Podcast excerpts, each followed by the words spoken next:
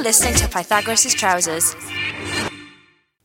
Hello and welcome to Pythagorean Astronomy with me, Chris North. A show in two parts today. We've got the end of the Kepler mission, NASA's exoplanet mission that's discovered so much about planets beyond our solar system. But elsewhere, as well as missions ending, we've had missions beginning and results from old missions as well. To start off with, let's have a news roundup of what's been going on in astronomy with Sarah Roberts and Dr. Matt Smith. Let's start off, uh, Sarah. We've got um, a new mission on Mars. Yes, we have. So NASA's InSight mission landed on Mars successfully on the 26th of November. So that was last Monday. Um, so the hardest part of any mission that plans to send a lander to another planet is the landing itself, and this is what we saw on the 26th of November. And um, so we were lucky enough to have a live feed of the landing. We could watch as the lander plunged into the Martian atmosphere, at which point it was moving about 20,000 kilometers an hour. Uh, so it was moving really fast um, which of course means that there was a lot of heat. So we were able to watch as the heat shield did its job, so it protected the spacecraft from intense temperatures reaching over a thousand degrees. Um, and then we could see a large parachute was successfully deployed. Um, and as it came closer to the ground, we finally saw the thrusters ignite, bringing the lander in for a soft landing. And of course, when you say we see, we see all of this, I mean, a lot of it is on the live feeds is animations because we're just getting a radio transmission of, of what's happening, right? So it's it's they call this often the seven minutes of terror because this is happening on Mars, it's about maybe it's I forget exactly what the light travel time was, twenty minutes light travel time away. So by the time we get the signal, it's already happened. So this is nerve wracking for the scientists who spent years on these projects, I guess. Yeah, exactly. It's absolutely terrifying for them, I can imagine. Uh, but this one was successful, so no need to worry now. Um, InSight has landed on the surface and it can get to work. Um, so, unlike the famous selfies that we had from Curiosity, InSight won't be sending back impressive pictures. And it's not a rover, so it won't be roving across the surface like Opportunity. Um, instead, it will be turning its gaze downwards. Um, so, it's equipped with a drill that will be digging deeper than any other lander has dug before. We'll be going about four and a half meters below the surface. Um, and there it'll be measuring heat from the planet's core um, and using seismic detectors that hope to provide us with clues about the formation of Mars, maybe the formation of other rocky planets, um, and tell us a bit about how and why Mars changed from this lush, habitable world that it used to be into the dry, frigid planet that we see today.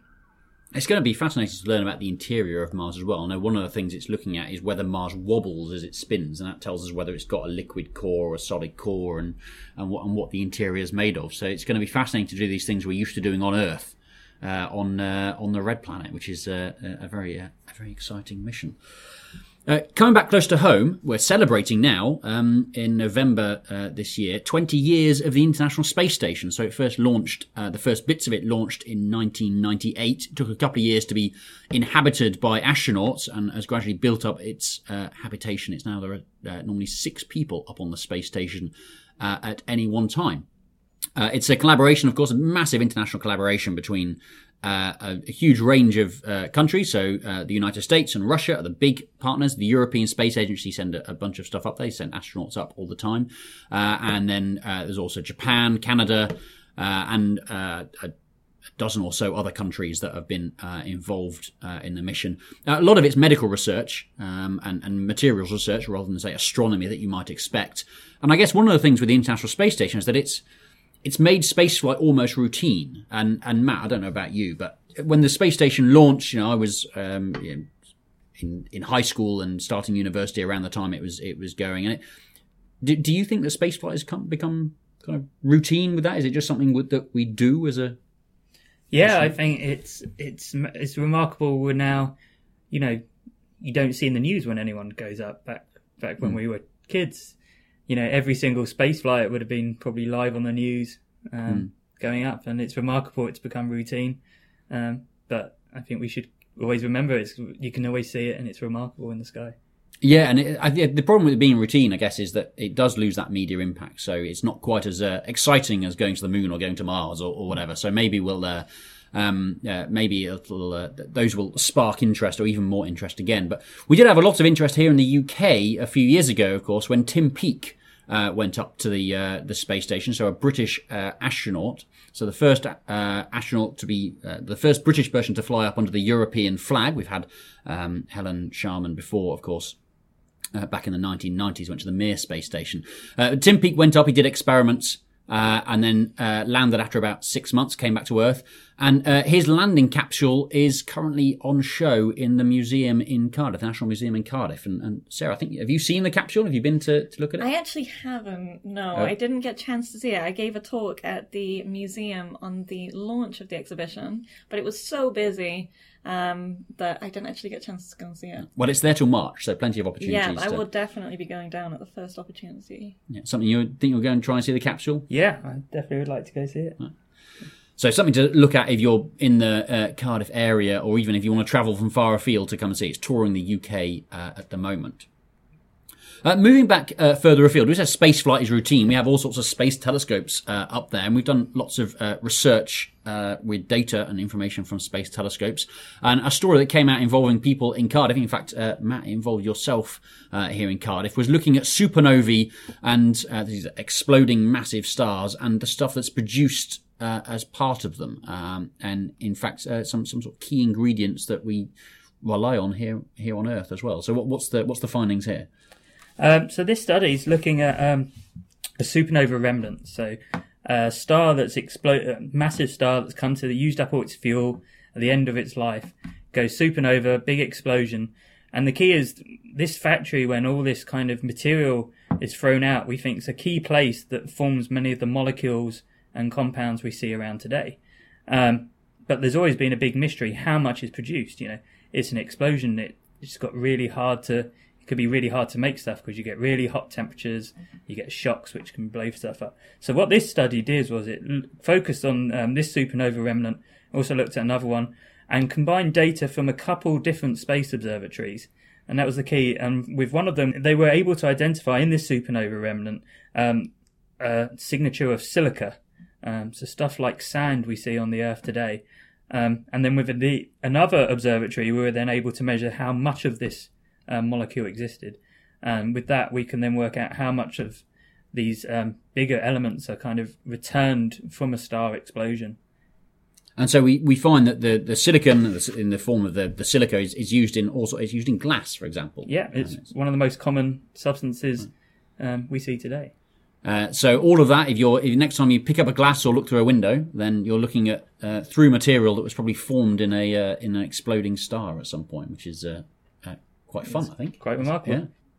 Uh, so uh, that's that's where molecules originated here on Earth. But what about other planets? Well, uh, we've got discoveries of uh, other planets coming thick and fast all the time. But uh, a new one has come out around a star called Barnard's star. Barnard's star was named after uh, Edward Barnard, an astronomer active around the turn of the 20th century. and this star is now the closest. No- sorry, this planet is now the closest known planet around a single star. So, Sarah, what have what have you got on this? Yeah, so starting with Barnard's star, I mean, it's a pretty famous star already uh, for a couple of reasons. The first is that it's the closest single star uh, to our solar system. Um, it's about six light years away, I think. So that's the closest stars are about four light years away, so it's yeah. not far. So the there are three closest stars, but they're part of a system, a triple star system, and actually there's an exoplanet in that system. Um, but Barnard's star is the closest single planet, which is quite exciting. And it's also a star that's famous for its motion. Um, so most stars that we see on our night sky um, stay virtually in the same place from century to century, at least um, as far as we can see with our naked eyes. Um, but this doesn't mean they're not moving. In fact, the fastest stars are moving at over a thousand uh, kilometers a second, which is quite extraordinary. Um, but because they're so far away, we don't really notice this motion. Um, and a way I normally explain this is if you imagine you're sitting on a deck chair at the beach, you can watch someone leisurely walk their dog along an entire stretch of beach, while at the same time a cargo ship on the horizon may not appear to move at all. Um, of course, the cargo ship will be moving at about 40 kilometers an hour, whereas an average walker is moving about 10 times slower. Um, but it's the distance that affects our perception of how things are moving. Um, and ben- Barnard's star is one of the exceptional stars that shows dramatic motion across the sky. So, in fact, in an average lifetime, it'll move across a patch of sky equal to about the diameter of the full moon. Um, and this is because it's so close to us, so we can really see its movement across the sky. And we have now found an exoplanet around it, making it even more extraordinary. This is the second closest exoplanet to Earth, um, and it's what we call a super Earth. So it's a rocky world, um, similar in size to the Earth. It's about three times more massive than our planet. Um, but other than that, it's quite a different place. Barnard's star is what we call a red dwarf star, um, so it's much cooler and dimmer than our Sun. So while this planet is orbiting much closer than Earth is to the Sun, um, it's only getting about 2% of the energy that we get from the Sun. So it'll probably be a very cold, shadow covered world that is unlikely to harbour life. But being very close, it's something that we could maybe go and investigate in more detail with future space telescopes or, or ground-based telescopes, which is quite exciting. It's close enough to be able to um, not quite reach out and touch, but go and uh, find uh, more information about. It's certainly true we're finding out so much more about planets around other stars, and one mission that's helped us understand that in great detail is the Kepler mission, NASA's mission to explore exoplanets beyond our own solar system. It ran out of fuel earlier this year and the mission came to an end, but it had been up there for nine successful years, albeit with a mission in two phases. More on that later. To find out more about the Kepler mission, I spoke to Dr. Gerrit Barentsen from NASA Ames Research Centre, and I began by asking him uh, what Kepler's aims had been. Well, Kepler was NASA's first exoplanet mission. And what that means is that Kepler is this big telescope in space, and it's been staring at large numbers of stars with the aim of finding planets around those stars. The big question that Kepler set out to answer is just exactly how common are planets? Because 20 years ago, we got the first discoveries of really big Jupiter sized planets, which are much easier to detect than very small Earth sized planets. And the big contribution made by Kepler is that now we know that there are planets, small planets, everywhere, perhaps trillions in our galaxy, because uh, Kepler alone has now found 2,600 exoplanets in one tiny patch of the sky. And that's a breakthrough discovery. And now we know that we can build new missions to go and explore them in more detail. And so, what kind of planets has uh, Kepler found? You say we, we used to know about these Jupiter, these very big planets around other stars, which are easier to pick up. Um, Kepler's found, uh, you say, a greater variety. What, what kind of variety of planets are we finding? Well, one of Kepler's biggest discoveries, perhaps, is that planets are incredibly diverse. For example, we found these hot lava planets. Uh, we found cold, icy planets far away from their star. We found a rocky Earth-sized planet, but we also found uh, large super Earth planets, as we call them, which have atmospheres that appear to be much bigger than Earth's atmosphere. And perhaps that's one of the most surprising finds by Kepler is that the, it most commonly detected was something about twice the size of the Earth. And in our solar system, we don't actually have a planet in that size range. So we're still figuring out what those planets are like and what their atmospheres are like, for example. You, you mentioned our solar system then. So we, we have uh, eight planets in our solar system. We have the four rocky planets near the sun uh, that are a bit like the Earth, maybe a little bit smaller uh, for a couple of them. And then we've got Jupiter and Saturn, the massive planets, and Neptune and Uranus, uh, the uh, the ice giants that are uh, they're about five times the size of the Earth, and it's it's that gap between Earth and then five times the size of the Earth. That's this really fascinating gap because it, knowing what those planets are like is is something that we can't we well we had no way of predicting, and, and Kepler's done something towards helping us understand what these planets might be like. Is that right? Th- that's right. So uh, Kepler is actually a beautifully simple instrument in the sense that what it's been doing is it's measuring the brightness of a large number of stars um, very frequently in time. And so if you just look long enough at a star, and if you're just lucky, lucky enough to have the right um, uh, uh, point of view, then whenever a planet passes between us and that star, you might see a small dip in the brightness just because the planet is moving in front of its star and blocking a tiny little uh, bit of the light of the star. And not only does that tell us that there are planets there, we can actually measure the size of these planets by measuring the, the amount of light being blocked. And by measuring how often the dip returns, we were able to measure the length of a year, so the orbital period of those planets around those stars and already that alone has given us a lot of insights into exactly how common different types of planets are and how frequently they occur as a, a function of the distance from their host star.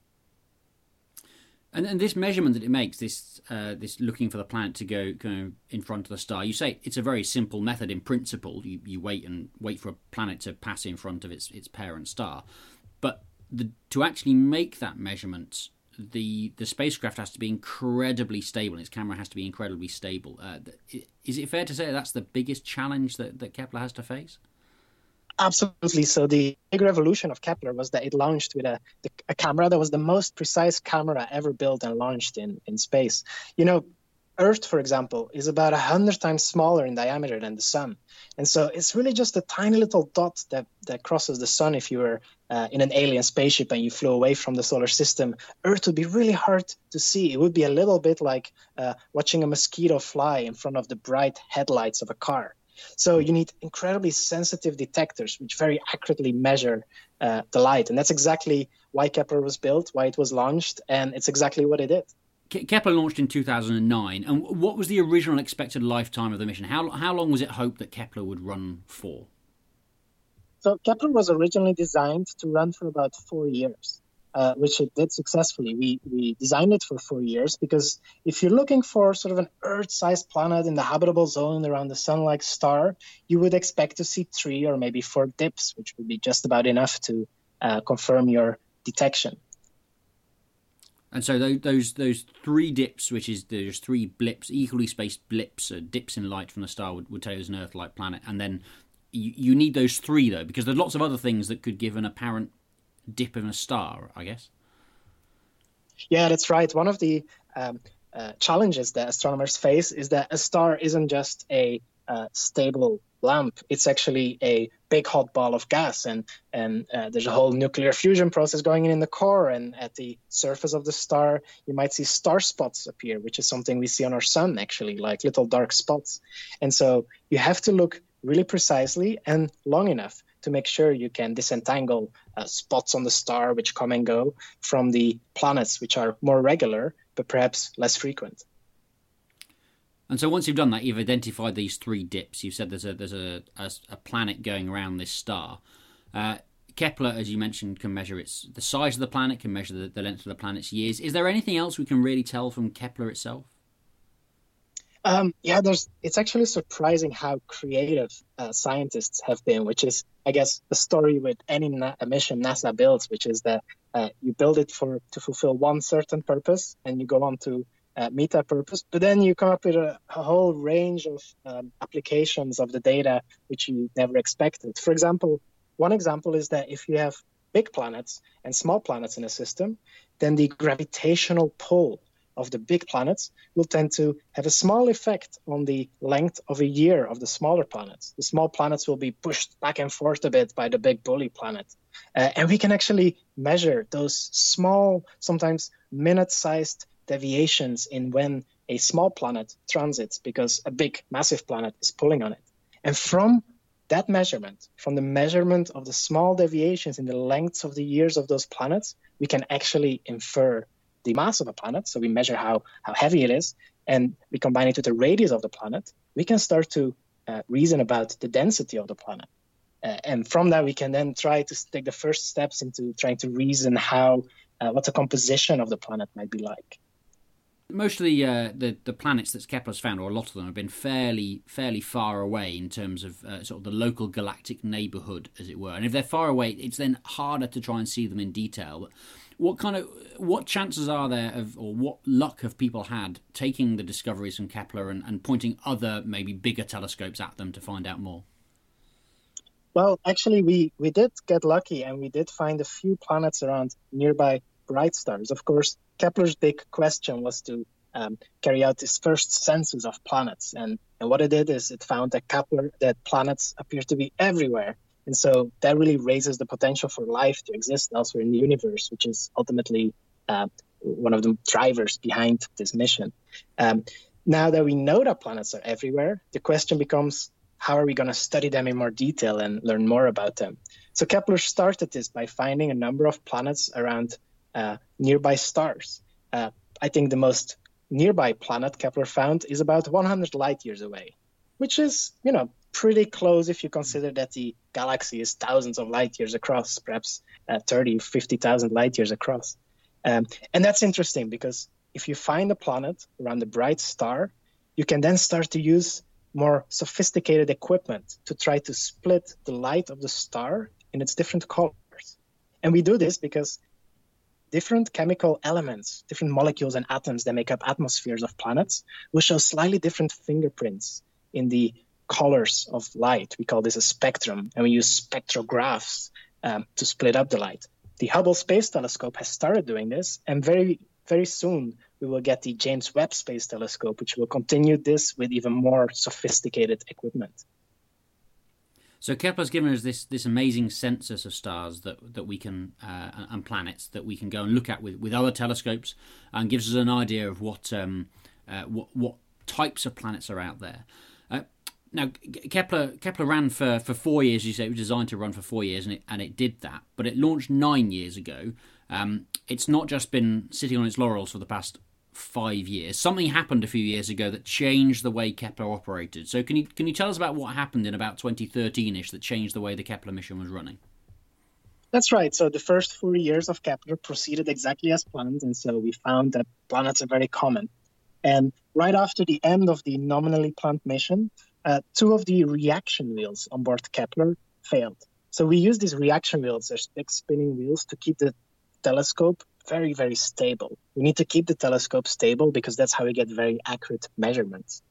Now, um, we only had four of these reaction wheels, uh, and two broke. So we could only keep two axes in space stable. And of course, the universe has three dimensions, uh, as you might know. So we struggle to keep the third dimension stable, the roll axis of the telescope. And many people thought that was the end of Kepler. It was a successful mission, and after four years, perhaps that was the end. But some of our incredible engineers figured out a, a really ingenious solution to this, which is they figured out that if we would point the solar panels of the telescope to the sun in just the right way, then Kepler would start sailing the radiation pressure from the sun. So the, the light in space actually exerts a force upon the spacecraft. It tries to push the spacecraft. And if you figure out how to minimize that push by um, pointing your telescope in just the right way to the sun, you can still keep your telescope stable. And that was never done before, but the engineers of Kepler managed to make this work and they managed to enable Kepler to continue its survey for planets and other astrophysics. Uh, we no longer looked at the same patch for four years because we had slightly different pointing requirements, slightly different geometrical requirements. So we started executing a big survey across the, galax- uh, across the galaxy. And this new phase of the mission, we called it the K2 mission. The, the other thing that changed with the K2 part of the mission is that um, the, the data, which until uh, that point and in the main part of the mission was what say proprietary. So it was owned by the, kept by the, the science teams for a little bit before being released to the, the wider world. Um, the K2 mission became essentially public data straight away. Uh, what what difference did that make to the way the, the team was operating? That's right. So we were suddenly faced with a new mission that wasn't originally planned. And of course, to um, show NASA and show the scientific community and the public that the mission is worth pursuing, it is important that you show that the science you can do with the mission is is important and new and must be executed and, and capable and, um, and feasible. I mean, um, so what we decided to do was, well, the main mission is now over. From now on, all the data we take, let's make it public straight away, so that everybody in the world can try to help us um, show that good science is still possible with Kepler. And so that was a resounding success because not only did we very quickly uh, see that K2 was delivering state of the art science, uh, we also saw that we ended up getting many more users because anybody could now analyze the data straight away and go in and discover planets straight away. And in fact, there's even car mechanics who ended up joining citizen science projects who uh, ended up contributing by finding planets in the K2 data. So, so you've got you've got the K2 mission with all this open data and, and people contributing uh, huge, uh, huge things from all over the world, from all walks of life. Um, were there any particular highlights of K two, the, the second part of the mission that that were uh, that have been uh, that have stood out over the past few years? You know, a really interesting aspect of K2 is because we now uh, we're surveying different parts of the galaxy, and all the observations were planned and analyzed by uh, the community and the public, uh, we started doing more diverse science. For example, K2 studied black holes, it uh, discovered new asteroids, it measured supernova explosions. And perhaps um, those supernova explosions are some of the most interesting results to have to, to be coming out of K2 right now. For example, uh, here in the US on, on Super Bowl Sunday uh, earlier this year, uh, a supernova explosion, which is the dramatic end of a star's life when a when a star blows itself to smithereens in, in just a few uh, just a few seconds. Um, a supernova explosion went off in a galaxy that Kepler was looking at, and that's interesting because for the one of the first times ever, we were able to detect the variation in the light from before the explosion happened because we were already looking at the galaxy, and getting these um, physics, getting the observations in the first minutes, in the first hours, is really difficult because you never quite know where in the universe a star is going to explode in advance. Um, and so we're now starting to see papers, scientific publications come out which really study the start of these important explosions. And these supernova explosions are actually being used to measure the uh, size and the expansion of the universe. So they're very important measurements. And who would have thought that an exoplanet mission would go on to study uh, supernova explosions and the and the structure of the cosmos, right? Uh, it, it's uh, it's remarkable that it's been able to, to do so much, and it, I guess you, some people might say, well, you know, it's just luck. It had to be look, looking in the right place at the at the right time. But it, it's it's a dose of luck combined with a an enormous uh, dose of creativity and tenacity of the, the engineers and the, the scientists behind the mission to enable it to continue in such a way. I guess it's a it's a huge success story. In, it's success story in that uh, in that regard. That's right. And actually, there was no luck involved because what happened is that the scientists who came up with this novel idea to um, try to capture an explosion like this, they came to the mission, just like other scientists, with a proposal. And in that proposal, they described look, if we monitor a few thousand galaxies at the same time, then perhaps, or statistically, we know that in a few of them, a supernova explosion will occur because we think a supernova explosion happens about once every century in a given galaxy. Um, and so there was no luck involved, just really smart scientists who convinced their peers through the peer review process that this is something Kepler should be doing. And the scientific community ranked this proposal high. We executed the observations, and we get incredible new science. And this is, of course, how many missions work. The results you see coming out of a mission is often the work of careful planning over many years by scientists with creative new ideas. So possibly a bit a bit harsher of me to blame it uh, blame it on, uh, on, on luck there. Uh, yeah, a lot of hard work by by a lot of people to make it to make it happen. Um, so the Kepler mission is over. The spacecraft has, has, run out of the fuel it needs to be able to to point and to be able to turn and send its data back uh, back to Earth. Um, what's what's ahead for exoplanet missions, both at NASA and elsewhere around the world? Here in Europe, for example, what what are the next things that people should look forward to?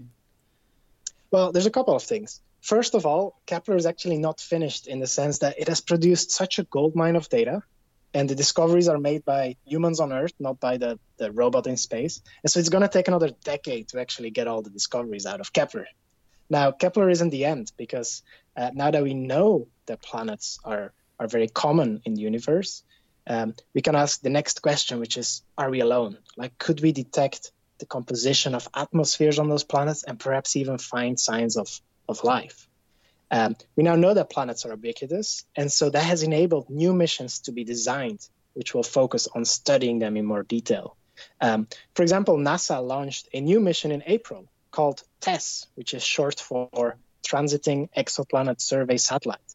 And the goal of TESS is to monitor the entire sky to find a large number of planets around the most nearby and the brightest stars, because those are the planets most suitable to be studied by James Webb, which is the next step, which is will launch with this um, incredible spectrograph to split the light in its different colors. Um, that's the timeline on the on the NASA side. Is we have this uh, strategic sequence of missions, and perhaps after James Webb, we'll be able perhaps to have a mission that will take a direct image of a planet, although the technology there is is uh, still being worked on.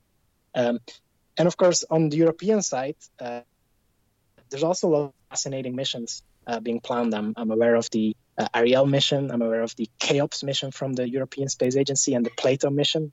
Uh, they're all fantastic projects that will teach us more about planets.